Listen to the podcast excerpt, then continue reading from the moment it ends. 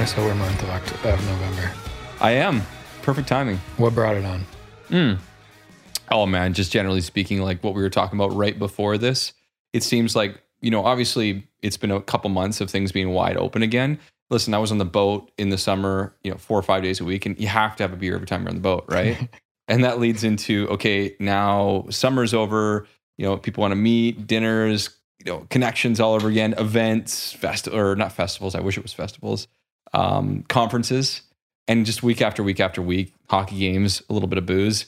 I think I need to drop about five or 10 pounds and feel a little better about myself. But truthfully, it's a combination of obviously making sure that you feel like you can consistently have control, right? Totally. It's your choice. Totally. It's uh it's a funny industry that we're in that's it's very social, right? Yes. To be good at it, you need to be in front of people off, all the time. Yep. And in front of people often is okay, let's go meet for a beer. Yep. And uh, it's it's funny how often we are I guess it's just our demographic, mostly like 25 to 45 year olds. What's the coolest thing in the world right now? Craft beer. There you go. Visiting a new brewery. Yeah. So we're often with new clients, we're saying, Hey, would you like to meet for a coffee? Go Yeah. grab a beer. What would you like? And Yeah. most of the time, they want to go for a beer. Obviously. Yeah. Yeah. Because it's not their day to day, right? Exactly. Yeah. And even Yeah. if it is, they're like, great, it is my day to day. Let's go. Perfect. I'll get a free beer. Yeah. yeah, exactly. You're paying this time. Yeah, between that and um, you know, real estate and the mortgage space is somewhat different in many ways because I'm I'm less client facing. sure. Uh, you know, there's obviously the other side of it is okay, I didn't drink during the week because you know whatever. Okay, Friday night I'm gonna go. You know, obviously just like anybody else, have a few beers, cool down. You know, go like I went to the hockey game Friday night. I'm only gonna have two beers. Five beers later. so I, I did mention to you that it is to a degree self control. It's not like I think I have any alcohol problems. I mean, I don't drink typically during most you know every week, but you know, you always want to prove it to yourself from time to time, or at least I do. Do I need this? Totally. Do I need this to relax? Do I need this to feel good? Do I need this to socialize? And it's a challenge, and um, that's we like to challenge ourselves, right? So Totally. it is. It's funny, especially doing these podcasts. It, it almost like forces you to have a beer. Yeah. I don't know why. We do at least two a week. yeah. The GD ones we don't drink most of the time. 7 a.m. in the morning. But like the Seahawks oh come on, one will, come yeah, on. On The- breakfast beers. yeah. The Seahawks one will have a beer too. The this one will have a beer too. And then that's two nights a week. And then usually there's two or three client nights a week. And then there's Friday night. And go. then it's like it adds up pretty quickly. Yeah, yeah. I know. So you got to be conscious of it. It's it's. uh You asked me if I've ever done a sober month or recently done a sober month. No, I I, I think I will. Maybe in the new year. Going away at the end of this month, so I don't want to do it in November. Yeah. but uh yeah, it's interesting how uh you have to be conscious of the consumption because if you look back at a week and you had two podcasts and two or three client inter- er, meetings and then on Friday nights you went out with your buddies and you're like, oh sh- shit, Yeah. that adds up. Yeah. And listen, there's nothing inherently wrong with it, right? Like there's nothing wrong with having a couple beers a week or doing a beer or having a beer with the podcast or hanging out with your buddies and have a couple beers. I think it comes down to like obviously a few things. One, A, the challenge. Do I need this? Right. Yeah. Like and I truly enjoy like the good taste of a good, you know, whiskey or, or beer as well. But do I need this? Can I challenge myself in such a way that I don't require this for the social meetings, social gra- gatherings, you know, meeting with the client? They can have a beer. I can, you know, say no. How does that feel? And then you know, transparently speaking, like I actually did right at the start, start of summer, crazy time, really smart for me to do that when I had my boat. But I did do, you know, three and a half weeks at that time um, to just kind of clear my head and feel good. And I felt exceptionally clear. Like I wake up every Saturday, Sunday, and I was up at like 6 a.m. Boom, like regular workday. Why is that? Okay, well, I didn't have three or four beers the night before. Um, and you know, it's not like you're getting drunk and wasted every night. It's just you feel good, and that leads into the second week and the third week, Yeah. and then you get there. Um, you know, again, the flip side of that is you can operate no problem with you know a few beers a day. It doesn't mean you have a problem. It's just a matter of how do you want to feel, Hmm. right? So that's my month. It's interesting. We'll see how Love- it goes. When was the last time you did that? Uh, actually, it started summer. Start of summer. Yeah, I think it was June that we did that. And I don't remember the reason why, to be honest with you. It was probably the same idea. Just want to feel good for a bit. And my wife, she's good. She she will hold me accountable. Uh, she's not going to force me. She's not going to grab a beer out of my hand. Like, let's be honest. But she will hold me accountable because she won't do it. She's you know very good at that as well. Yeah. In saying that, and it's the same conversation we have. We're like, hey, we feel so clear, so clean, so level headed for this period of time. But we both do enjoy the social activity. We enjoy beer. We enjoy, you know, wine. We enjoy our spirits. So it's not like we want to be alcohol free forever. It's not that. It's more of let's just make sure we can clean up for a period of time. Nothing mm. like a cleanse, but more of like, again, just make your body feel good for a bit, right? And then we'll abuse it again later. Christmas is coming, right? So, oh man, December is a wild month. And first Christmas season in three years that's wide open, no restrictions, no limitations. You better believe there will be Christmas parties absolutely everywhere. Speaking of our industries, are you going to take advantage of that? Uh, Meaning, like okay. from your experience, right? So, I don't. Do you care about talking about this? Which part? Well, like the vaccine, putting in the hospital, not being able to get the second one. Oh, I don't mind talking about it all. No, I'm very transparent. So, do you know that? So he had an allergic reaction. You'll be able to explain better than me, but my understanding was some sort of allergic reaction to the first vaccine, which you were in the hospital for a couple weeks. Yeah, so it wasn't it wasn't allergic. Okay. Um, I was one of the people that had uh, a, a reaction, which was myocarditis, and I still still have that to this day. And they call it myocarditis. There's also pericarditis. I'm going to pronounce that wrong. Somebody will probably catch that. And uh, yeah, that was about four days after the first vaccine in May of 2021. Um, put me in the hospital. First was diagnosed as being basically just sick. That's what they said. And then I was uh, brought home, and the next day, after taking a um, uh, a drug or, or something of that nature, they said, oh, they, sorry, they raced me off to the hospital in an ambulance.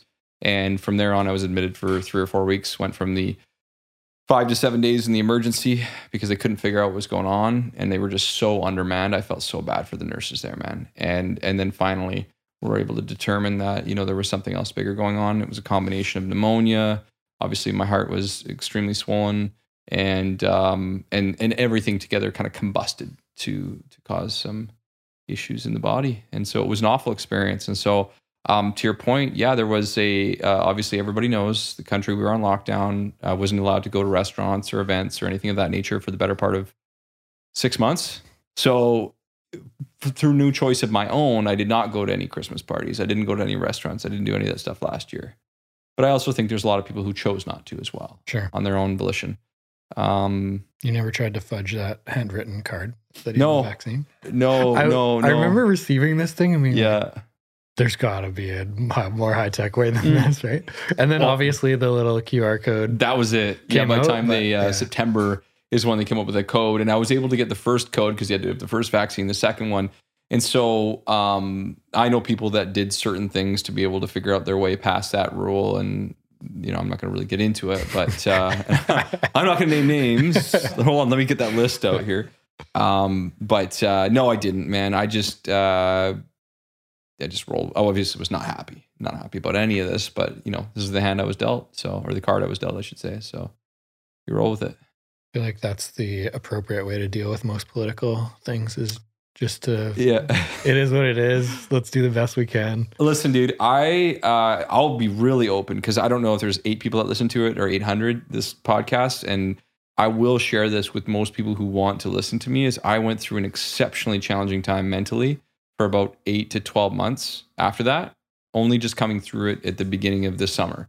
Mm. and it was uh, there was you know like depression extreme depression um, you know, negative thoughts. Um, it impacted my family, my home, my relationships with a lot of people. You know, not because of me being a jerk, but just I was, you know, so down. I mean, I remember a time when, uh, you know, the wife and I went to, uh, we, got the opportunity to go to a cabin whistler with our family, and uh, you know, I would get a racing heart feeling, and this is like one of the problems and symptoms that can come from that.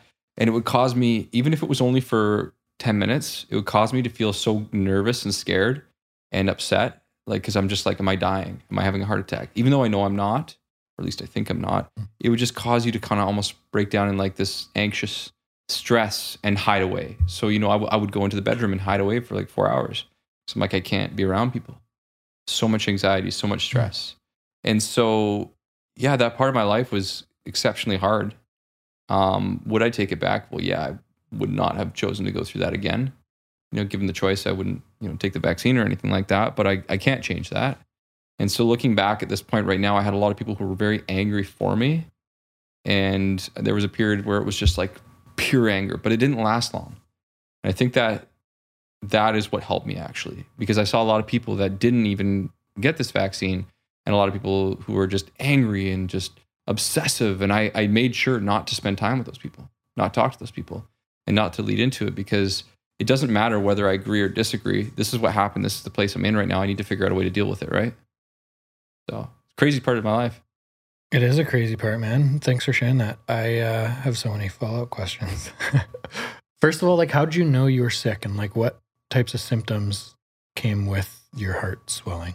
Yeah, like it just felt like I was had a a flu or like a, a typical sickness. You know, your body heats up. It you it's just like a typical sickness. I just felt really really sick. Right? If you've ever been exceptionally sick, where you're heating and sweating, and you got the sweats and the cold and the hot mm. and the chills and everything starts going on, you're like, oh, okay, I'm just really sick, right? And that's uh, that's where things started to progress to um, tightness, to the point where it's like I'm just breathing very short, short, short breaths. And then it would progress more and more and more to the point where it's like difficult to get breath out.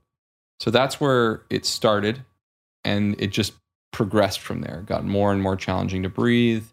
Um, you felt more and more sick. The sweats got worse. There was a lot of different things. Like when I was in the hospital, I was on a um, on oxygen for about a week, and um, you know, obviously, it's because they're trying to uh, once you're on the antibiotics and so forth to try and kill away the the, the pneumonia. It's just quite simply to let your body obviously absorb the oxygen you're not getting in because it's not able to pump it into the blood, right? Mm-hmm. Or the heart can't pump it into the blood. But uh, what did it feel like? It just felt like shit. So, not fun.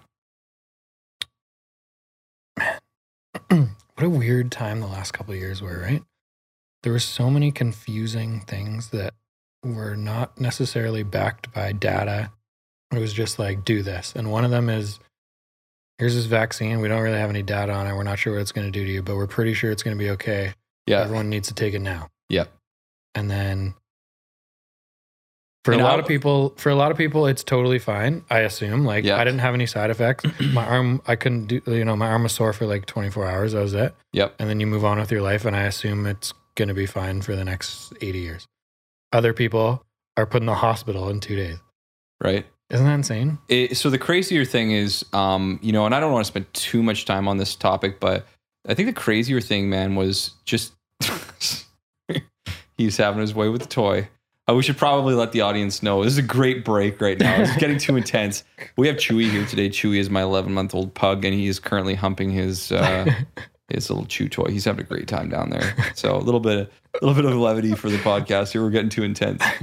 Um, back to what you were saying there, yeah, you're right. It it affected different people in different ways, and I think unless you were someone who um, you knew someone who's personally affected, I could see why people wouldn't really like if you're kind of focused on your own world, what you're doing, and you're not really into the political jargon or whether you are. I could see why some people would just kind of focus on a silo and say like this is okay, this is all right. And it wasn't until obviously months afterwards that they started having people who were saying, "Hey, this impacted me." Like uh, man, I, I, still question to this day, like, hey, I'm still having after effects. Like, can I not just sue the government at this point here for putting me in a position? And mm-hmm. again, that's not out of anger. That's out of the thought to say, like, hey, I lost. Obviously, I had financial. I couldn't work for over a month, and I could barely work for a few months after that. Not not at a high capacity, so it impacted my business. The way that it impacted my personal life is obviously something I'll never get back. And then from a perspective, it's taken me now. I, I went the first doctor I ever went to who actually said, "You legit have like this is not. You're not insane. This is what happened." It took like eight months before I had a doctor who said, okay, I've looked at everything and I've seen like four different cardiologists here, right? He said, okay, like it's, he's gone through it and said, you're not crazy, Alex. Because I felt like I was insane.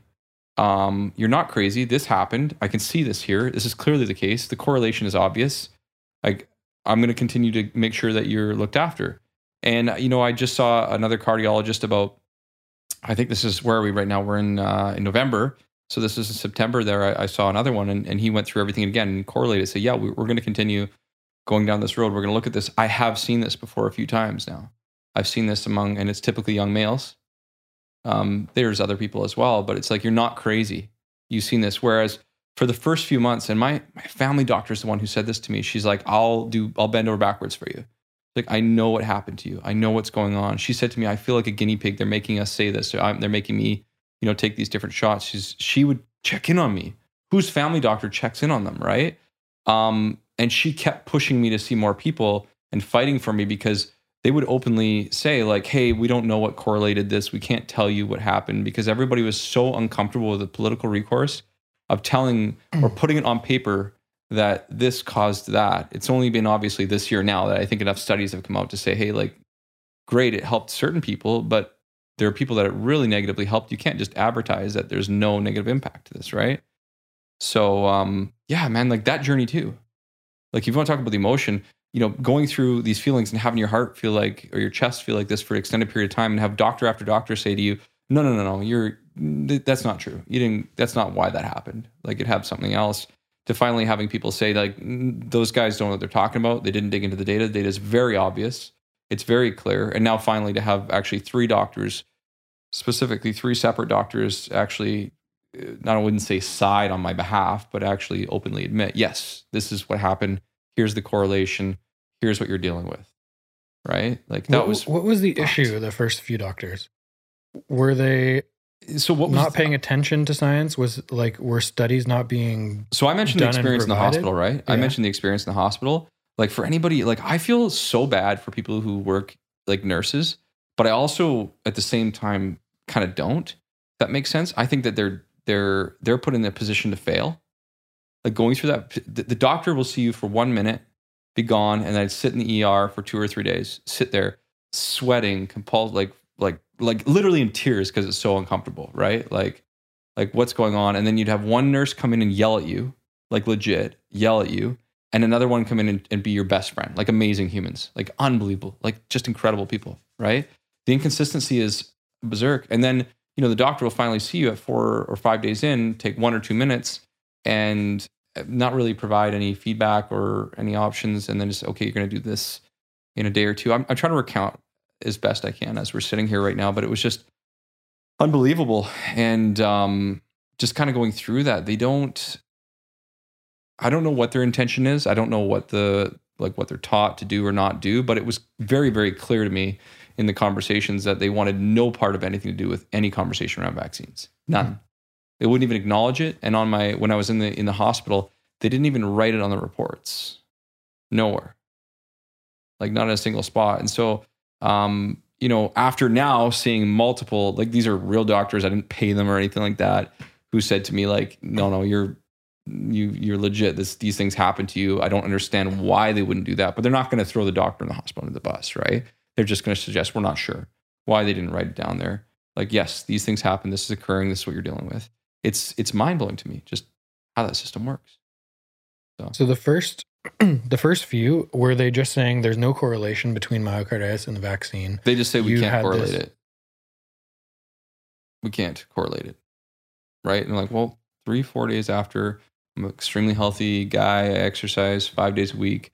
I don't drink excessive amounts of alcohol or anything like that. Contrary to what we talked about. I mean, I wouldn't I wouldn't consider it like that. I mean, you know, running, exercising, all that kind of fun stuff, and and no previous issues, right? And then boom, within four days, I've got this, this, this, and this, and I'm dealing with this ongoing thing for the better part of a year. I mean, no correlation. I think that's pretty insane, right? I just wonder why there was such certainty. Like, why why so conclusive that no, absolutely not, no correlation?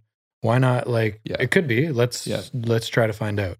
It was just shut down. That's not how our health system works here. Um, I, I, really don't want to get too deep into the health system here because I think that can get really ugly really fast, and that's where the emotions will come out. But man, like they're not really, dude. They're, the way that our health system is is set up is is to fail in so many different ways. Like doctors obviously overworked, nurses overworked. They're paid based on how many patients they see, not the quality of the care, mm-hmm. right? So it's not like, hey, I took care of this person. I'm going to get paid and compensated the same as you know, just seeing them and writing a piece of paper. It's it's like how many people can you see? Get them through. We got a lot of people. Let's go.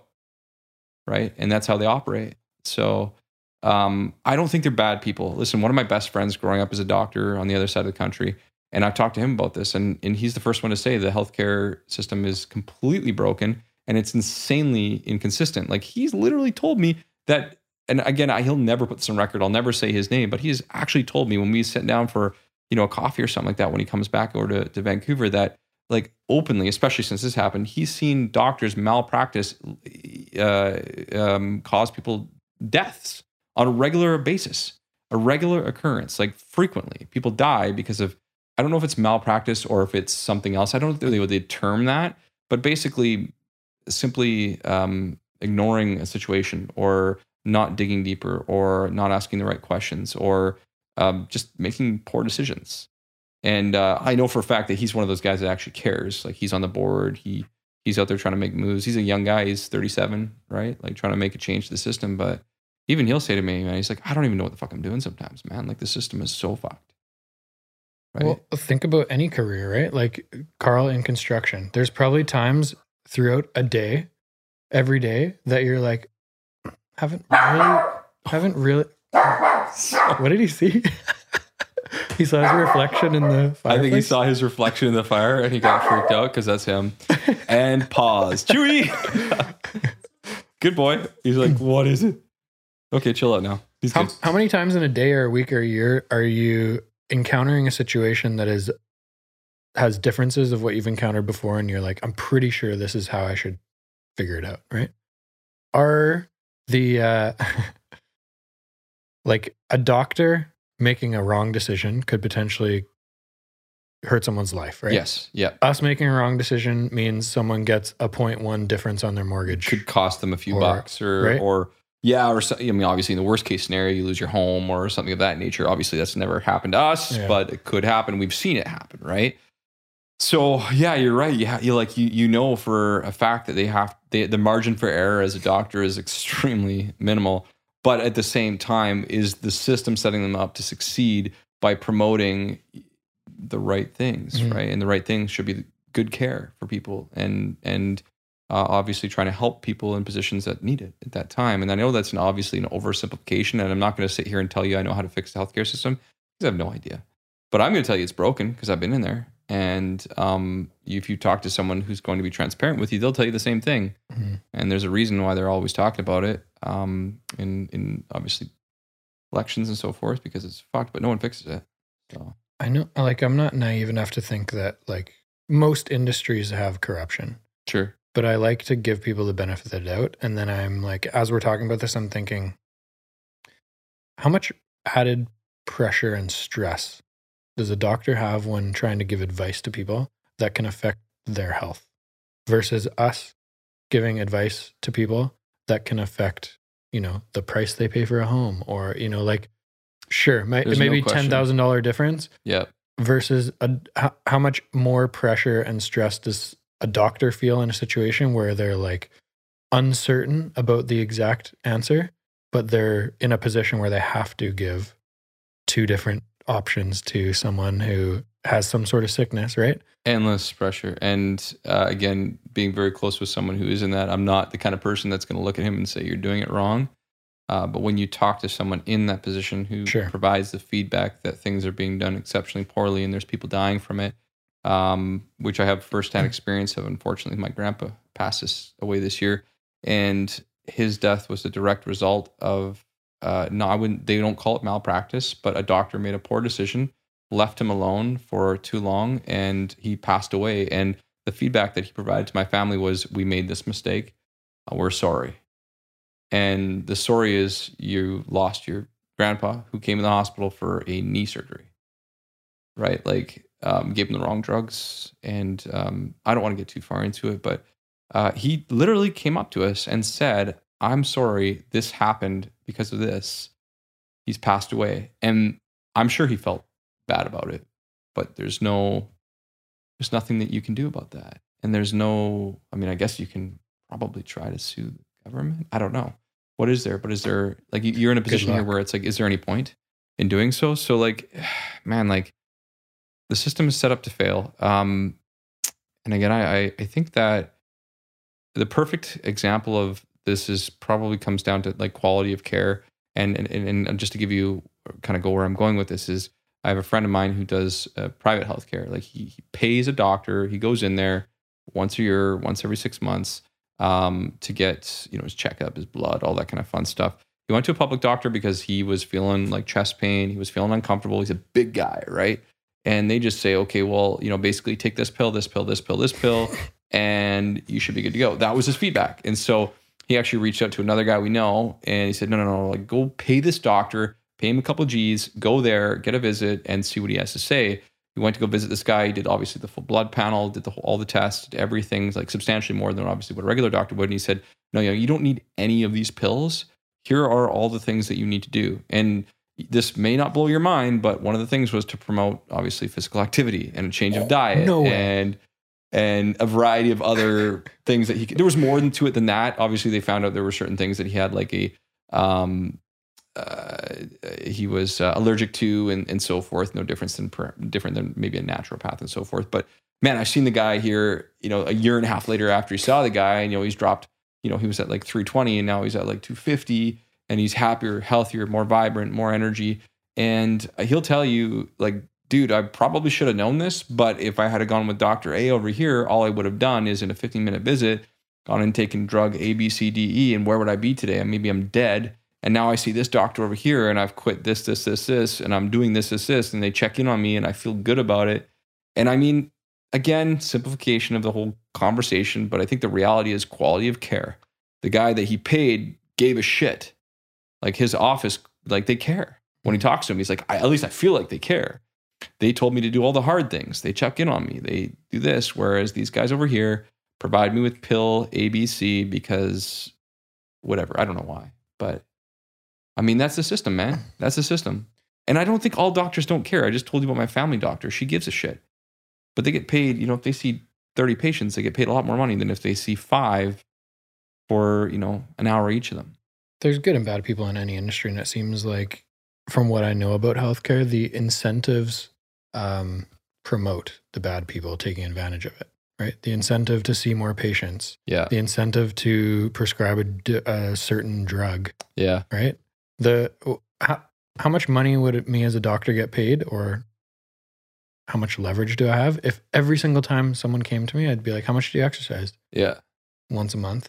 Yeah. Well, that's an issue. Like, I'm I'm not a doctor. I cannot give medical advice, but I I, know say- I know from my personal perspective, Yeah. the days that I exercise, I feel way better, more energy. I feel more clear. I feel like I think better than the days that I don't. And trying to comprehend how I would feel after like five years of zero exercise, I might, I like, yeah, I'm sure I'd be fucking suffering from depression.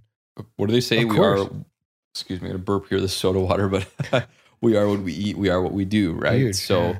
the, the the thought process isn't that complicated. I think just people need to be promoted of that sort of thing. And there's there's obviously real situations that exercise and diet isn't going to change, right? There's other issues that people have to deal with, but yeah, man, it's not complicated. You know what my wife does, right? She promotes lifestyle and Yeah. and um and and fitness to to change what you do. I mean, she's got exercise physiology that background and, and diploma, and her whole mindset is it's not about you stopping eating anything good. It's about you changing your lifestyle. Mm. Let's implement healthy habits. Let's implement more healthy foods. And the craziest stories that she's had and what she does, man. Um, you know, just just she's shared with me stories because publicly they'll say like, "Hey, I went from the situation where I was depressed, sitting in here, overweight, and, and it's not about always being overweight per se, but non-productive, unhappy, to you know someone being out consistently enjoying their life, whether it be um, you know physically walking or moving, to being able to enjoy being around people because they're happier again, like simply happier. Um, we're off topic here. Maybe we're on topic because we're talking about this, but man, exercise is a cre- pretty incredible thing. So back to that booze, right? So what you put in yourself was what makes you happy. Uh, funny, maybe not funny story about that. I haven't had whiskey since February, uh, which may strike anybody who follows my Instagram account over the last couple years as crazy because I've probably got about 50 bottles now at this point right now. Uh, but because I was feeling so anxious the day after I had a few whiskeys, not one, but you know, I'd typically have a couple or three, and I didn't know what that was. And so I cut it out completely, and I would I would not get this anxious feeling anymore. I would not get this, and I don't think it affects everyone the same way because you know how you get certain hangovers. Yeah. okay. Somebody gets the hangover from tequila and it does this, or or vodka and it does that, but whiskey did it. So That's funny, man. maybe I'm just getting fucking old, man. I don't know. It, uh, dude, it's totally different though. The hangover, like hangover, but like the feeling the next morning, whether you have three beers the night before, three glasses of wine, three whiskeys, It's always different. Totally different. Yeah. And I'm sure everyone experiences it a different way, but Yeah. it's funny. Like the vodka soda for me, if I have a few of those instead of uh, three beers one night, I feel like more clear, Yeah. much better. Maybe that's because you're drinking a lot of water with the Less sugar. less sugar, 100%. Yeah. Yeah. It's strange. Yeah. Yeah, it's pretty interesting. Um, anyhow, so Chewy's a distraction. A little bit. We should probably. did we talk about Chewy yet? Oh, Yeah, Chewy we- is the most recent mortgage pug. He's taken over from Ernie. Um, he's taken Ernie's mantle completely. He's all over the IG right now, and I get requests. Actually, I get requests, if not daily, every couple days. More Chewy, please. Yeah. More Chewy on the Instagram. I follow you just for Chewy. It's pretty funny. And he's saying, "What's up?" Feel bad for the audio listeners at this point; they don't get to see the cuteness. Is this part of your uh like were you able to exercise when you kind of came out of the hospital? Like how long did No, that it was like take you to get- was it? Okay, do you Yeah, I think mean, that like contributed to the anxiety and Definitely. the depression? Yeah, Hundred percent. Exercise part of my lifestyle. Totally. right? I'm not like, you know, a six pack freak or anything like that, but movement to what we just mentioned is a way like the amount of stress that we deal with on a day to day basis is is obscene. And again, not to compare it to a doctor, but it still is a high amount of stress and and um, you know, exercising every single morning is a big part of my life. And I usually do about 15 or 20 minutes of movement in the evening too, just to kind of release, you know what I mean? 12 hours of sitting down and dealing with stress and anxiety and, and peeling on everyone else's emotion. Uh, that movement, man, is big. It's big. So no, that was a big part of it. And no, I was not able to really physically, you know, hit the gym or anything like that. I had a personal trainer before, and then we had to put things on pause for four and a half months. And when we went back, it was like okay, slow, focused movements. It wasn't like high energy or anything like that. That didn't come back until probably about March or April this year. Kind of step up the movements a little bit more. What were the feelings in like those really dark days? Was it like these people are trying to screw me? Was it like why am I not feeling like myself? Why am I not getting answers? Like Wow, man, I don't. Even, I, there were different stages, right? Like there were stages where it was like, um, you know, that you go through the first, which is like, why is this happening to me? Like, why is this? And and that's that didn't last long, thank goodness. But like there was a little bit of time where that was it, and then it transitioned to anger and just pure hatred, right? Like why why are they outlawing me? Like and that was probably around the time that they they decided to put in all the um, restrictions and rules. And it's like, man, like yeah. I tried to do the right thing here. I'm not sick. Like, why aren't they letting me? You know what I mean? And and and then that was obviously where there are other people that were around me that had the hate level. You know, the people that just didn't want to take the shot because of whatever reason. And I got nothing against any of those people. Like, stand up for your rights. That's cool. But I just didn't want to absorb the negativity. That wasn't a part of my thought process until, you know, until that point. And I'm like, yeah, these guys are right. These guys are right. You know what I mean? So that negativity is crazy, man. It spirals. Uh, that didn't last too long, thankfully. It was there's still a lot of the distrust level went crazy. Like I still have a massive amount of distrust now for obviously our government and what they do and what they say and how it all works and the systems and so forth. But not so, to the point. So it went from like 0.1 to 0.01. Was there much trust before? yeah. So I mean, like, hey, listen, uh, I don't. I'm not the kind of person that believes what my government has to say about everything. Or Yeah. I've never been that guy. Yeah. But like, you know that that that it was such a public display of we don't give a fuck. We don't give a fuck, right? It's it's then this isn't, and we're not going to recognize you at all, right? It's in such an extreme way. Mm. And I'm not going to compare it to like being a certain race or something else that where they've been critic- uh, not criticized, put down, and so forth for the years. But um, yeah, I mean that, that's a feeling. So I can see why other people in certain positions, whether it's because of race or gender or something else, that have that inequality feeling where their government has ignored them for a period of time. I mean, I'm not going to say I get it from that perspective, but I get it from a perspective of why they don't trust. Right? Yeah. That makes sense. Yeah, of course. Um, yeah, man. So, like I said, went from from from anger to hatred, distrust to pure depression. That was the bottom. That that moment I told you about there, where we're in the cottage, that was the absolute bottom. Levity is back, and Chewy's humping his toy Chill again. Hey. Chewy's losing his nuts in a week, so he can hump away. He can hump away for a bit here. Um, yeah, man, the depression is the bottom and it's real and it sucks and anxiety is real. And I talk about it with people openly because I think more people need to hear that it's not a fake thing. It's not something you make up and it's not something you can just turn on or off. Like it's fucked. You have to work on that. And even if you do, you have to have methods to kind of set yourself up for success and make sure um, that you take care of yourself and make sure that you can take care of other people because it cripples you. Like it's so extreme.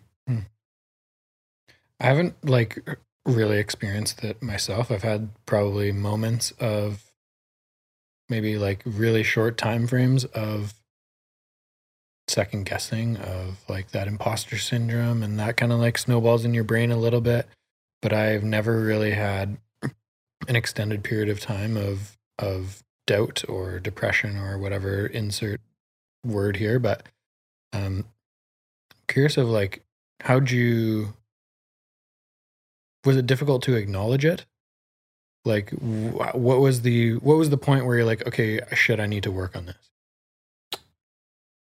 Yeah, I mean, I don't know if there was one point, man. Like, I don't know if there was like a, a signal or a point. I there were a few points, if you will. Like, there were uh, like, let's put it this way: when you're there's there's a, a very difficult distinction when you're in the process of having this feeling like an anxiety attack of understanding that it's not a heart attack; it's actually your heart beating on your chest because your brain is telling you that you're dealing with this this stress. But this stress isn't created because your heart's you know not working. It's created because your body is in this fight or flight mood but your mind is basically creating this fake internal i don't know what it like i'm, I'm not technical enough from a, a health perspective or doctor perspective but it basically freezes your body. And it, when it freezes your body it freezes your brain and you just shut down completely. Like that's an anxiety attack in its extreme form. And i've had that. But it doesn't have to be that extreme. And I think a lot of people don't realize that. It's not just about you having an anxiety attack, it's about it creating this sense of like doubt in everything you do, fear, um, uh, discomfort, um, distrust, like everything. And it clouds your mind and it clouds your brain and it makes it so you don't want to see people or be around people or talk to people. You doubt your confidence, you doubt your feelings, you doubt your emotions. You don't want to be around a, a mom or a brother or a wife or sister or whatever it is that you have, right? Um, it's it's it's messed up, man. And there, like, I don't know if it would it's ever a position will ever like 100% overcome something like that. But you have to learn how to live with it and to improve and to embrace it as as not like you're broken, but as something that you know you can repair or or or manage. You know what I mean? How was your like day to day when you came back to work? You like are a very public person in British Columbia, in the mortgage world and the real estate world. You do a lot of video. You do a lot of social media. How, like how challenging was it? More challenging to have the energy to say, okay, Bank of Canada just increased the interest rates. We got to do this yeah, video this are- morning, right? Let me just talk about rates here for a second here because I care about that. Man, man, that was that was so hard for a while. So like I'm super fortunate that I had a good team, a good team around me, and and and my partners were really, really they stepped up to the plate. You know, um, you know, every single one of my clients was taken care of. All of our you know realtor partners and friends and people in the industry were were like super supportive. Everybody was happy. There were no issues with closings, and that's a testament to the systems that we have in place, right? Um, but dude, it was fucking hard, man. Like when I came back the first week, I was like, because I'm I, I, I'm I'm probably a workaholic at this point right now. But the point is, it was like hard to. How do I feel right now? I don't know if I want to talk about this. How should I talk about this? So I did take about two months before I actually stepped back into the fold. I kind of worked behind the scenes for a couple months. You may or may not recognize that, but I did. I stepped behind the scenes. I wasn't showing my face on the camera as much, even though I would typically publish different things and I wasn't producing or putting out content or anything, obviously. But yeah, when I stepped back into it, man, it was it was kind of fucked up because they talk about how the social media world is um, one of highlights and not the down, you know, the downsides and so forth. And there was a period of time where it was like, okay, no, I'm feeling good in this moment. Let's let's publish something, and then I'd feel like shit for a couple hours, right? Or I wasn't mentally in the place, or I had to really work myself up to to putting myself on camera to saying something. So that was that was tough, man, in certain parts. But then I started being more okay with talking about, and I never ever have talked like this publicly. So this will be the first time I've ever talked like this, but sharing a little bit of what happened, talking a little bit about it, just enough that hey, you're not alone. I've I've had you know posts where I'm like, hey, it's okay not to be okay. If you're feeling like like shit, it's all right. Like Mhm. send me a DM. I'll talk to you. And the amount of response that I got from people that were like, thank you. Like, like, thank you so much for saying that because I needed to hear that. You know what I mean? It was pretty incredible, powerful. So that's the only reason that I was comfortable to to continue, you know, posting on there was that I got responses and and and there were just a few people that really stood out to me and it was like not only did I get an insane amount of support or support when I started telling people about briefly what happened, which said a lot about you know how people feel about me, which was pretty neat. But it also was really cool for people to send me a message and say, "Hey, man, can I just talk to you? Like, this is what I'm going through right now. Can I have this this conversation?" People opened up some fucking crazy shit to me, man, and I feel like super privileged to be in a position where someone would feel like they could open up to me because I don't know what what would they have done otherwise. I'm not saying that people would commit suicide, but they would perhaps I don't know. I don't know. Maybe they just would have felt like shit for a lot longer and not enjoyed their life. But now these people are stepping out and saying like, "Hey, man, like, let's talk." And I had some people just spill crazy things to me, things I was not prepared to take in because I am not a counselor. I'm just sitting there, just like, wow, like I'm so thankful that you like took the time to share with me what's going on and that you thought that what I did was impactful enough. What can I do to at least provide a bit of my experience? This is what happened to me. I'll share that with you. You talk, share what's going on. Um, and some people did, you know, follow up with me afterwards and say it was massively helpful for them to take a step towards something, right? So whether it was like physical health or mental health or something else, right? We know that like mental health in general has so much stigma around it still like a crazy amount like what is depression what does that even mean and there's obviously the people that you know you think you're depressed but you're not but obviously there's something going on right so whenever someone says they're they're feeling like a form of you know either depression or anxiety or or anything of that nature i take that shit for real like whether your variation of what's bad or isn't is different than somebody else's right it's just a matter of what is that right there's some real stigmas out there about it and it's it's good to have people that are willing to talk about it right so, and that's one of the back to the whole social media thing. We post a lot online. I share a lot of content on it. I feel better about it, but I've changed a lot of how I do it and how I feel about it. There's a lot less negativity. I deleted a lot of things or avoided certain things or created different barriers or mental barriers so that certain things that used to trigger me stop triggering me. You know, I have off times now. I have I have ways of coping with things that can cause stress or anxiety, whether it's in the business or something else, right? Like I don't follow anything to do with COVID, right? I don't talk to anybody except for you now about that kind of stuff. Um, you know, like I don't bother comparing myself. I don't feel negative about those types of things, but there's also, I know we're going down a different road here, but I think that's that's a big challenge when you talk about like being recognized or being social media or what you post or what you don't post and and um, how it makes you feel. We're were those messages that you receive were those conversations like part of the reason? I think you mentioned this summer you kind of like got out of it and you feel kind of back to normal? Yeah yeah. Was that part of it? Uh, like- i wouldn't say that those messages contributed to what happened this summer. I would say it was a whole lot of things right? Like my personal journey um, the support of my family. Crazy thing is this little guy right here um, i got and so again I, I hope people can see this on the video and, and uh, I got this this puppy here in January, and it was like my wife caved in because you know obviously it was a tough tough year, and I know she wanted him, but I she caved in. I've been asking her for a puppy for like three years. I'm gonna get a puppy. I finally did it, and man, like I don't have any kids, right? But this is if this is how it feels, or something like that, to have a, a, something that cares about you that that uh, makes you forget about everything. Like it's a pretty cool feeling. So this guy was a huge help and he's just focused on that. he's focused. Awesome. Good boy, Chewy. But yeah, the dog was a big part of it. Uh, that was just more of like a hey distraction, right? But a yeah. fucking awesome one. Um, I think there was a bit of a journey, just like the start of this year, kind of trying to enter the year with a better mindset, like working on that stuff. Um, I think obviously the fact that in March or whatever April, the fact that COVID was not so prominent there's no doubt that had an impact. I was no longer an outlaw. You know what I mean? Um, there was also this mindset shift in my mind of like, and it took way too long to get there. Is I'm not going to fucking live forever, man. Like I can die tomorrow. So I went out and bought a fucking boat, right? So, like, uh, spent a lot of my time on there, but it wasn't about the boat, and I'm, it's not because I want to show off the boat. It's not because of that. It was about how do I want to feel And how can I be in the moment? And how can I enjoy this experience, right? It's the experience. And so, what is the experience that you want to be having?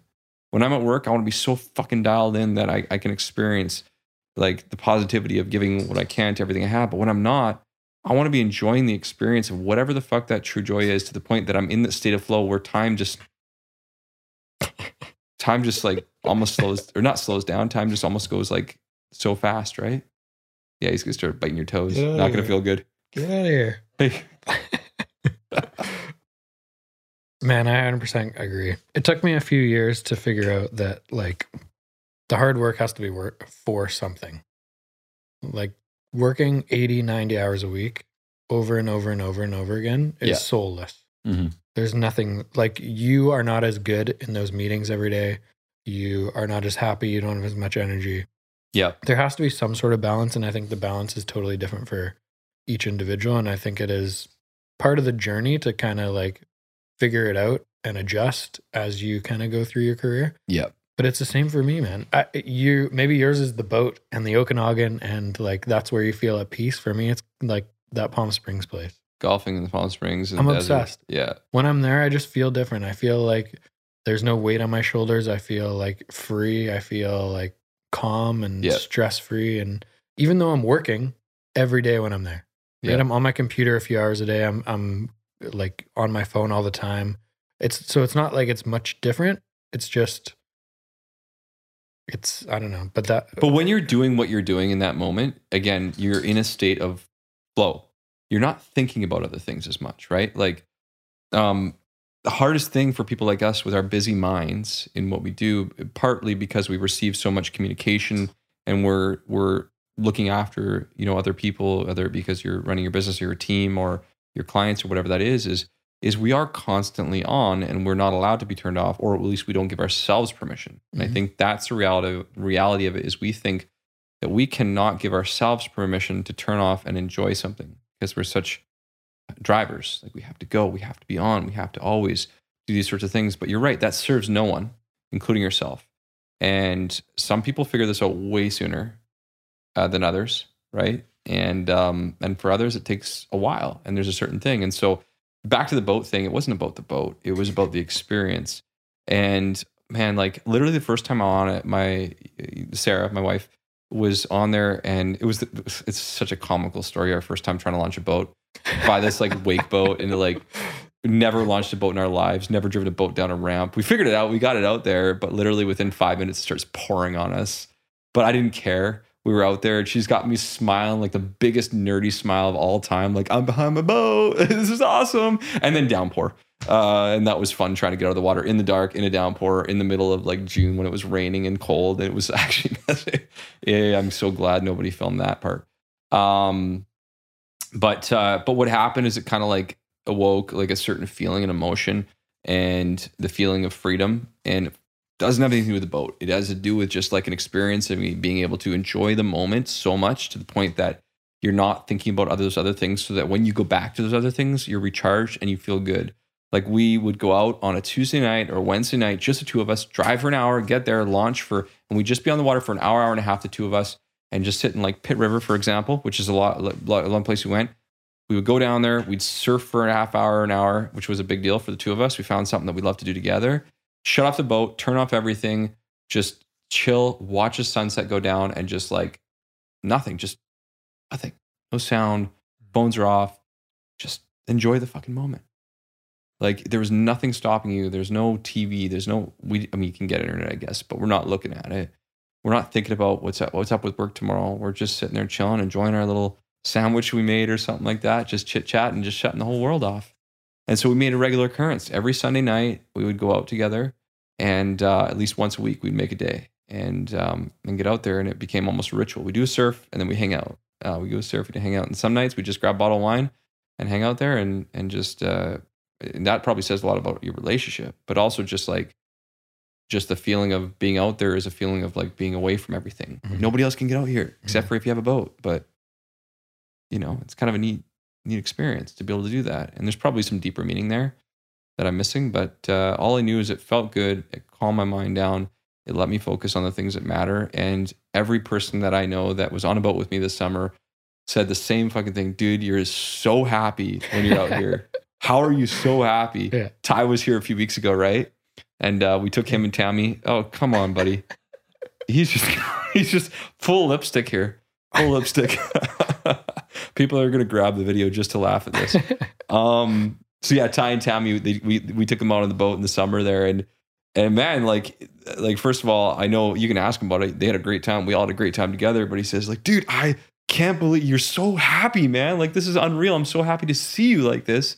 And so obviously everyone feeds off each other's energy, and everybody's just like, this is this is awesome, feeling free, relaxing, enjoying life. And so again, nothing to do with a fucking boat. All it has to do with like finding that area of your life. And for some people, that's like skiing. I think for for your uh, partner Jamie, that's like being on the water doing his like kayaking right now, or like whatever he does. It's always something, right? Man, he's got some weird activities. Kite surfing is one of them. Yeah, He's told me like three or four different occasions where he thought his life was over. Kite surfing. yeah. So that's Your his kite thing, gets right? tangled up. You're You're getting like, pulled out by "Oh." the by the wake. Yeah, oh, That sounds terrifying. Yeah. But eh, eh, so, but he's a guy that I, you look at and say, okay, well, that guy's also figured that part out too, right? He's figured out that he needs like this feeling, and those types of feelings provide him that state of flow, and that probably allows him to shut off from the three kids and the home and the construction and the work and all that kind of stuff, right? Like we all have to find this thing. And I think a lot of people ignore that part of their minds, like that. I don't know if it's a primitive part of your mind, but just that natural tendency to be able to find something. Doesn't need to be an expensive thing. Like it could be like my a good friend of mine. For him, it's just hiking on his own Yeah. just goes in the wilderness, just goes hiking. And he's he's a cop, RCMP, right? Deals with some crazy shit. And he's just like, that's my thing, man. Like I just go, fuck it, grab my boots. I'm gonna go hiking for four, six hours, eight hours, ten hours on my own. And that's where I just get it out of everything. No internet, no reception, nobody's calling me, no, no like arresting people, nothing. Like I'm just off. Super important, right? I'm finding it's more and more, yeah. Yeah. And uh I don't know. It's fun to it's fun to share those that side of your life too because you become more human in your Yeah. business. A lot of times like you feel a bit like a robot Yep. and uh, you feel like you can't share vacations or Yeah. Yeah. outside things because your customer, your client, your consumer will Why aren't Like, you working right yeah. now? Why aren't you working on this? my home's listed right now why are you away you know and and it, but i it's funny once you get over that hurdle of no that's pretty much in my own head Yep. people will comment all the time But connect with it. all the time yeah Yeah. I think what it also de- what what also matters is like if you're the kind of person that's doing it for you as opposed to doing it for show, yeah right? Like I'm going traveling because this is this is how what makes me feel good. I'm I'm going, you know, doing these things because it, it's it's something that's important to me. Um, and yeah, you're right. Like the amount of people I connected with this summer purely because, hey, cool, man, you do that that surfing thing. That's so cool. Like, tell me more about that. Like, you look so whatever. I don't know. It started so many conversations, and I'm like For sure. naturally excited, and so people feed off that energy, right? Um, it's no different than if you're like a Seahawks fan and you you meet people and and they're talking about the Hawks, and you're like, boom, connection, right? Totally. Like whatever it is, you need those things in your life, but we don't give ourselves the permission to explore the things that make ourselves feel good because we feel either a sense of either doubt about doing so, or in the case of like what you just mentioned, like why aren't you working? And that's probably something about just being a, a driver mentality, right? Like a go getter. Like why aren't I working those extra hours? Well, we don't give ourselves permission to do the other things. So now it's the winter, and all I do is fucking work because I can't go on my boat. Now I was gonna say, what are you doing- yeah, what are you doing now? Hanging out you with gotta you. find a new hanging out with you, man, doing a podcast. This is fun. Um, yeah, I don't know right now. We'll figure that out. We're working on it. On it. We'll Pick up trail running again or something. I don't know. We'll see. the boat's away for the year Yeah, it is. Yeah, she's uh the truth about the boats is that the the cost of a boat is definitely what they say it is. It's like I need to go do five more mortgages. So hey, if you need a mortgage, call me please. Um, yeah, the thing broke down and she's in for repair. She's out. She's out cold till next year, but uh, all worth it. All worth it. So Drew, you're a very, very systematic dude. thanks. And uh, I love how you say thanks. I didn't say if I thought that was a good or bad thing. I just said you're systematic. No, it's very, uh, re- I mean, enviable. Like it is, uh, it's not my personality. A lot of the how how stringent you are in different areas of your business, but like has that carried over to your personal life Oh, yeah. more than you thought it would based on your experience over the last like year and a half? Like are you Oh. finding like having a really regimented routine is is beneficial for your mental health? yeah, like And if you miss something, does that does Yeah. that not work out in Struggle a great with day? it. Yeah. if we go on vacation, I need to have a gym in the morning. Not because again, I'm not trying to be some buff guy. It's just because I need to feel good. and I need to move. Yeah. It's my routine. I need to move. Um, you know, like super important. Um, yeah, dude, that falls in so many areas of my life. Like when I wake up, when I go to bed, what I do in the morning, um, how I operate. And I think some of it's obviously habitual, like habits that I need to break and things that I need to work on or focus on. And and there's an element to that. Um, but I've also kind of built my success around systems and structure because I'm not naturally gifted in anything. Like I'm not, I don't have the gift of the gab. I'm not the guy that got, goes into a room and I can go and talk up people. Like I'm just, I was never good at that when it came to my business or working in relationships. Like I had to work really hard for everything. So it mm-hmm. came down to what always worked for me was having enough systems and structure in place that that was able to help me through that because I realized that most people won't do that. And I'm like, okay, that's something I can work on. The weakness for most people, especially in our industry, is they're not either a organized, they don't have the systems in place, they don't have the structures in place, or, or they're not willing to devote the time to sticking with those systems and structures and adopting new ones or, or adapting them when things change.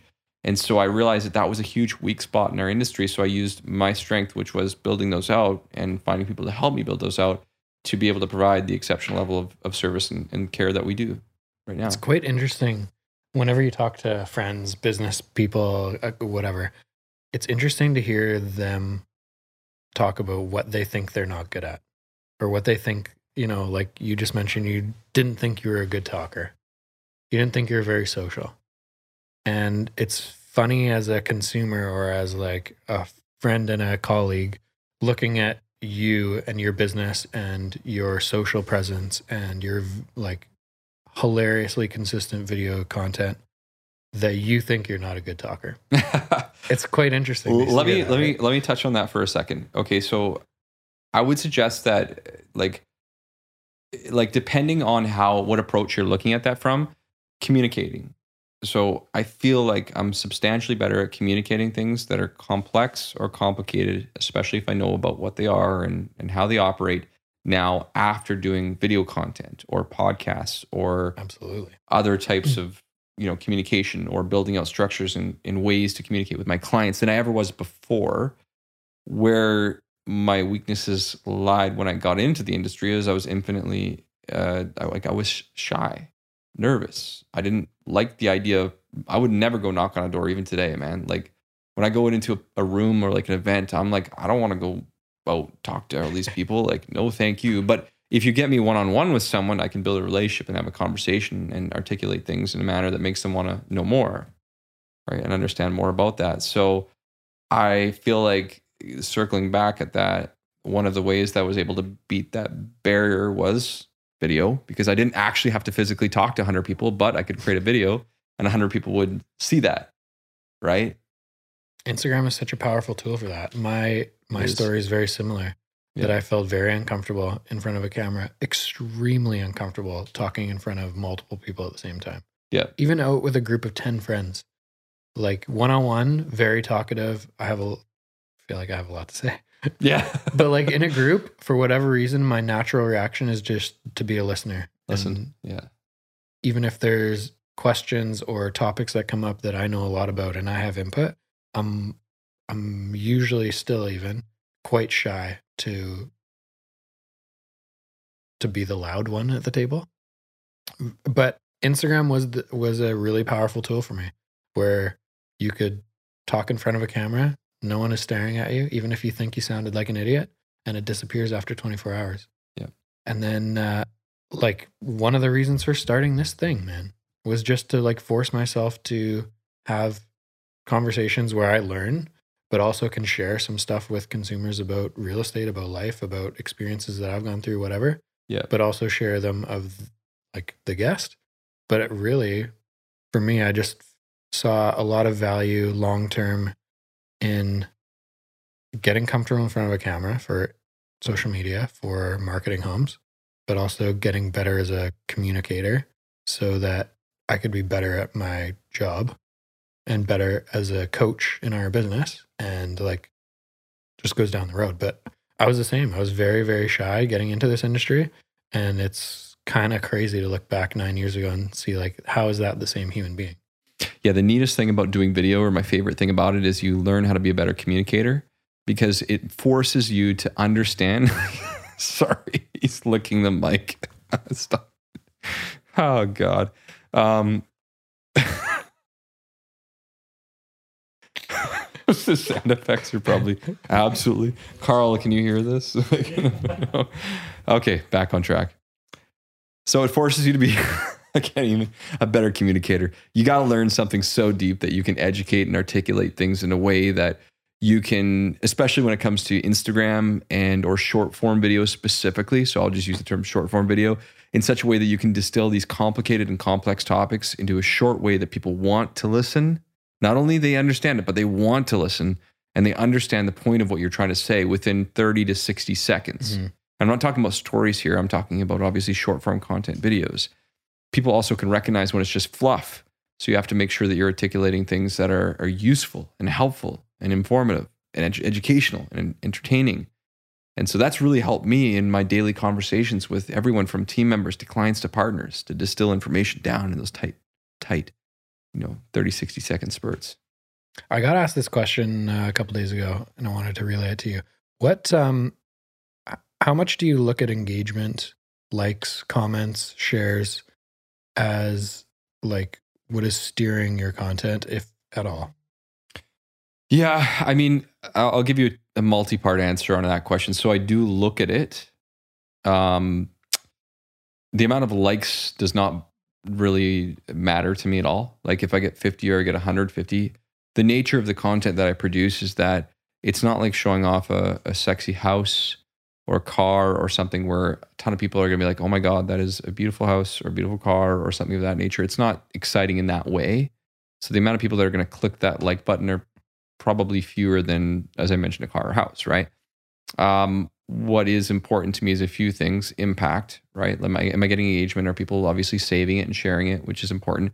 Shareability is interesting because shares talk about how popular a topic is right? Like as a general rule like this resonated with me. This is a popular topic. It's something big right? Saves typically mean i'm intrigued. Mm-hmm. i'm interested. Okay that's something you broke down or explained in such a way that i need to come back to this. Or it's another mortgage broker saying i want to do the same thing again right? But I'm just kidding. No, I'm not. The the reality is is the save to me says in, in, they're intrigued, they're interested, they'd like to come back to this, right? The share is is like this speaks to me, and if you get more of them, obviously, as I mentioned, it's it's a popular open topic. As an example, you know, I've posted a few videos right lately about my thoughts and feelings on the real estate market. Right there is an opportunity right now. Here is why. Let me explain it to you, and then you know, obviously, I articulate what what the content is. Um, that gets a lot of shareability a lot of real estate agents are like, yes, yes, you're speaking my language. I want to tell more people, right? Um, and um, and so that that speaks to like it's a general conversation. It's a it's a hot topic from that perspective. It's something that's open. I guess your question is how often do I look at that? I mean, I, I'll look at it on a on a regular basis, a few times a week, and see how it's performing, what's going on. Um, I don't look at like, hey, I got 2,000 views versus 4,000 views. Oh my God, this video sucked. I mean, a lot of that has to do with the algorithm and what it's favoring at that certain time. Um, I would look more at trends, right? Over an extended period of time of, say, 30 days. How are things performing? Have I done something that's different or unique? Is there one outlier or two outliers? So it's like a business metric like anything else. You know, you have to pay attention to it if you want to do a good job at it, but it's not a vanity metric for me. I don't really care. Like, I don't care if someone, you know, clicked 50 likes. If I post a photo of me and my dog, I always get way more likes. Way more. Right? yeah. It's easy to click the like button on that, yeah. right? Uh, if I post a video, then someone might get educated. And if there's fewer people that see it, that's okay because I will get more response to the fact that I'm providing them with a level of education and they feel comfortable and confident in my ability to perform based on what they've read and seen. That was a long winded answer. No, I like question, that answer. Mine was very similar. Mine was like on a daily basis, zero. I don't really care if I get three likes or 300. It doesn't make a difference to me. I will look at like monthly insights on, you know, is it what videos got more views and then try to figure out why. Yep. Was that specifically because I had a dog in it? Mm, Yep. or was that because this was like a really hot topic right now? cool. And then Yeah. trying to, or was that because I like, you know, explain something in a certain style or whatever that may be, or it was in a park instead of a house, you know, like things like that. But in terms of like the educational stuff that I like sharing, it's more, it more comes from the thought process of when I was 21 buying my first condo, when I was 27 doing my first big reno, and I literally knew I did not know what I was doing. How can I help people that were in that situation with all the experience that I've had along the way? And if I'm checking that box that I think I'm like providing some sort of educational value, I don't really care because it's not going to appeal to all of British Columbia because not all of British Columbia is a first time buyer. Not all of British Columbia is currently doing a home renovation. Yeah. But when it connects with the people that I'm trying to connect with, I think it's super valuable and super powerful. Totally. Um, doing this consistently helps you obviously build, like I said, that level of trust that you aren't just this kind of one hit wonder and you know what you're talking about. And um, I think when you talk about like the analytics and so forth, I look at it as any other analytic in my business. Like how how many actions am I doing to receive X results? Like, okay, I track these actions.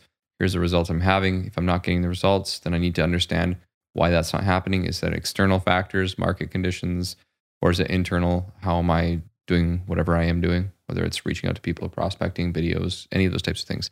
So yeah, you should probably analyze it on a regular basis. Same thing. You know, why is this video performing really well? Is it because it's a close up of my face? Did we have a better hook? Yeah. And I, I, the hook thing is real. Like the hook is real. Two seconds, you got to catch people. And it even comes down to like, does it blur in? Like, does it have a, a something on the screen right away? Right. Like, and I- that's just like a technical thing, right? To look at it from that perspective. But like, I mean, I would say we look at it from that perspective. How do we make it better from that piece? As opposed to, oh my God, I only got 53 likes and then I got 89 on that one or 102 on that one. Doesn't really matter. It's quite interesting because, like, coming into this business, I didn't, I had no interest in being a movie star. But you You know? are now. I don't, though, I mean, I don't think I am, but, Yeah. but dialing down content to blurring in or, you know, having the right hook, to me, it feels unnatural. And like, it's just the way that, that media goes, unfortunately. And that, that's the way that it has to be. And that's what is going to get your face and your business in front of more people. So it's quite interesting to like stay true to yourself, but also play along with the platform. And that platform, you know, those little tweaks that you're doing at the beginning of the video might do be the difference between getting 1500 views or 3500 views. Hundred percent. And so here's how here's how I look at it, and here's how I feel good about it. My mindset is that we talked about this earlier. Is that we built the systems, the structure, the support, the way that we advise, the way that we communicate. I know that we take exceptional care of people. I want to serve more families. I want to take care of more people. This is just an element of which I need to kind of play by the rules to to reach more people that I know that we can serve better than if they walked into RBC or went somewhere else and had a subpar experience or service. So by me tweaking it, it also says to people, hey, I give enough of a shit to work on this. Um, let me show you what the experience is over here. And obviously that can fall flat if you only do the social media and you don't do the other stuff. We've seen probably that, or I'm not going to, you know, throw anybody under the bus, but I'm sure that happens. Um, but the way that I look at it is like that. It's like, hey, listen, I'm going to do these little things so that I can reach more people and more people will be able to see what we're doing so I can serve them better and they'll continue to come back. And that's one of the cool ways and that we've been able to cre- create advocates online and social media. I got a ton of clients who follow me online and it's an awesome experience and they'll comment like I said about the puppy. They'll reach out, they'll ask questions like I mean, obviously, it was overwhelming during the last few months with the variable rates and so forth. I get all my variable rate clients reaching out to Oh, me yeah. like, "Hey guys, I want to apologize in advance. I'll do my best to reach out and get back to you." Fifty messages later, right? Like, what is? How do you respond to that? Um, but the neat thing is, is I can use the way that people are responding that are my clients or people who are interested to formulate the topics I talk about on a day to day basis, and they say thank you for that, right? They appreciate that. They want to know that. And um, I, you know, like back to the video content thing, I never ever would have thought that it would stop people from not literally jumping off a ledge, but figuratively, figuratively, like emotionally falling off ledge. I got this crazy like essay message last week from this lady. Um, And she just proactively sent me a message. She's like, "Hey, Alex, you don't know me. I'm, you know, X person." And but I just I, I felt compelled to send you a message for the last few months with what's going on in the market and what's happened in my personal life. I've been watching your content and I've been listening to what you have to say, both on the podcast and you know on your videos, and then I've saw your YouTube and man, like you are such a wealth of information. It made me feel so much better about my decisions, how you articulate it, how to explain it. And I'm just sitting there like blushing, like, oh my God, like this. But it's it wasn't it wasn't about that. It was like, cool, like what I'm doing actually has an impact on people's lives. I feel better about doing that that way. I'm not doing this to get a lead. I'm not doing this to get a lead. And I tell people who start, because I get asked a lot about how to create video content. If you do this to get a lead, you're fucked before you start. Don't do it. Stop. You do this to help people and support people and serve people. If you get better at it, then you can serve and support more people. But if the why that you're doing it is because I just want to get more leads, stop now. Right? So that's my mindset. This might be one of my favorite points we've ever made on this podcast in 125 episodes. And uh, it really is like me and Jamie had a, have a like connect for meetings every couple months and just kind of discuss like what are we doing right how do we keep doing more of that what are we doing or uh, that we can improve on how do we improve what does that look like and one of the comments i made a couple days ago when we were chatting for a couple hours was i firmly believe that our service helps people. How do we help more people? Yes. how do we help more families? Yes. and and and my con because this came after him like talking about we need to do more print marketing next year. And I, I don't i hate print marketing. It costs a lot of money. It has very very little return in terms of like people that actually call you off of it to help them. So um, th- my comment was our service is is is really really good in this industry we've met thousands of realtors and i feel like we are near the top or at the top in terms of customer service and like getting from a to z through a transaction, helping people upsize, whatever that may be. How do we help more people? If that is flyers, great. Let's spend a shit ton of money on flyers if we can help more people. Yeah. If that's social media videos, great. Let's double down on that. If that is hosting more events to get people to come to, great. If that is producing more educa- educational content, great. But like, it's interesting that that is your thought process going into this Always. content game is helping people and i think that is that's the success factor long term Has to be. It's always about the why. We talk about that anytime someone's working on any part of their life, whether it's business or anything, is why am I doing this? And I don't think people think about that enough. And you have to like circle back and say, yes, of course, I'd like to earn an income. Yes, I have personal goals I'd like to achieve. But if the reason I'm doing this is purely because that's the goal that I want to achieve, then it's going to reflect in the work that I do. And or it's not sustainable. Mm. It's simply not sustainable. You can't keep doing that over and over again. But I mean, dude, like I, I think like it's I'm just trying to think about how to articulate this, but it's so obvious to people if that is what you do, if that's why you're doing it. And so it's not about tricking yourself to think otherwise. It's about digging deep into your core and saying, like, yes, I do actually want to have an impact. How do you want to have that impact is up to you. What you do is up to you, but you have to give a shit enough to say that, right? And so that's why I kind of like through this conversation, whether it's because I opened up and talked about my past or my, my health situation, or because I had someone reach out to me and say that I'm like, fuck yeah, like I'm actually impacting at least one person in such a positive way.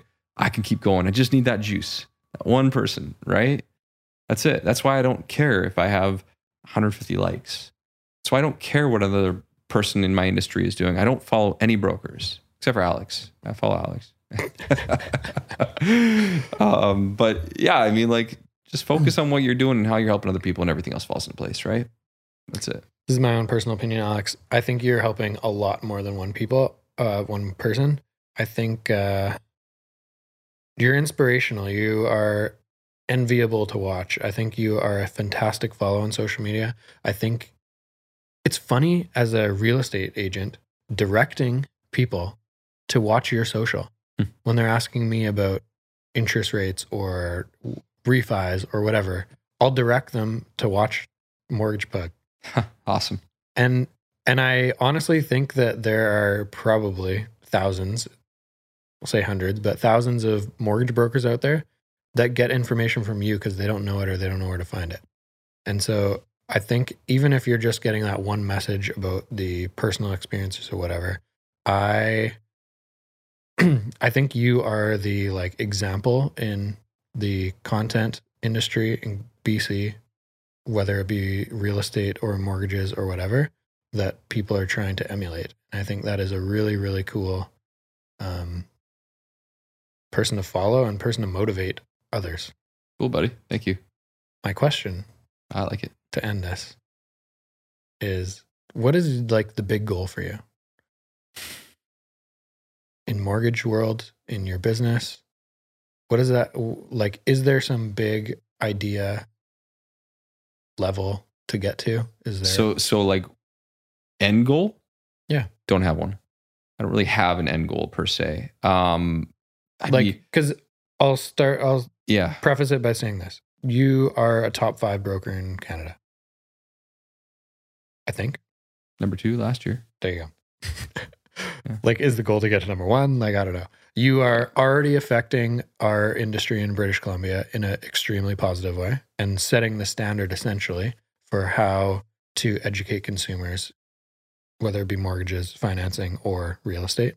But, like, what are you? I mean, from a what are you business perspective, towards? like we aim every like the, like I don't know how to explain this without being corny. Like every person that we work with, we want to provide that exceptional five star experience. We want to make sure that they leave and they feel more educated than the moment that they came in the door. Now, some people are more accepting of that information than others, and perhaps we're not the right fit for every single person.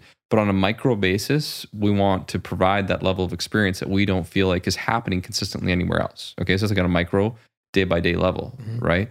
Um, from from a macro experience, I'd like to grow the team and the platform that we've built to help and support more families. I don't know what the end goal is from that perspective. Do we want to have 30 people do so? Do we want to have 50? How many families do we want to help? I'm not really sure, if I'm honest with you. Like, we haven't really said, like, here's my definitive path. And the neat thing about what we do is that we can kind of move. Like, sometimes year by year, our goal is look at this. Actually, I really love this. I'm going to grab onto this thing and I'm going to change it up. And I don't think that that's a bad thing. Like, people talk about this as like having my 10 year goal and I'm going to do that one thing. And I'm like, well, yeah, I got like 10 year goals, but they've changed 10 times in the last 10 years. And I'm cool with that. Like, I'm okay with that. Like, I have annual goals that I look to achieve, and they're actually not always annual. They're more kind of like cyclical, like quarterly or, or semi annual. It's kind of a funky thing. Hey, I'm going to achieve that goal. I'm going to get there whenever I get there. Here's my target. And then I find by setting some scary ass goal, I end up getting there obviously way sooner. Um, to circle back on that, there is no end goal. Um, I think the reality is I, I keep finding new challenges, challenges, new passions, new things I'm excited about, ways to impact more people, and I want to just continue to magnify that and and provide that level of um, that growth. Man, it's a video game, and I'm just like there is endless, endless levels. Like I'm not trying to be Elon Musk here. Like that's it's not that I, it's not about wanting to or trying to or not. It's just not my like end goal per se. I think it's enjoying the fuck out of the ride and continuously finding these new challenges and new opportunities and so forth. Where do we go from here? Um, we're going to look to continue to affect change industry wide more so in the future. Certainly, like whether it's through the brokerage level to provide a better level and better better level of education and experience for people in this industry. There are way too many mortgage professionals in our industry who don't have a level of education and are not providing level of experience that they could if they were provided the tools to do so. I think long term, we'd like to be able to provide the industry more support so that more clients can be helped in a better way, more realtors can realize a better partnership.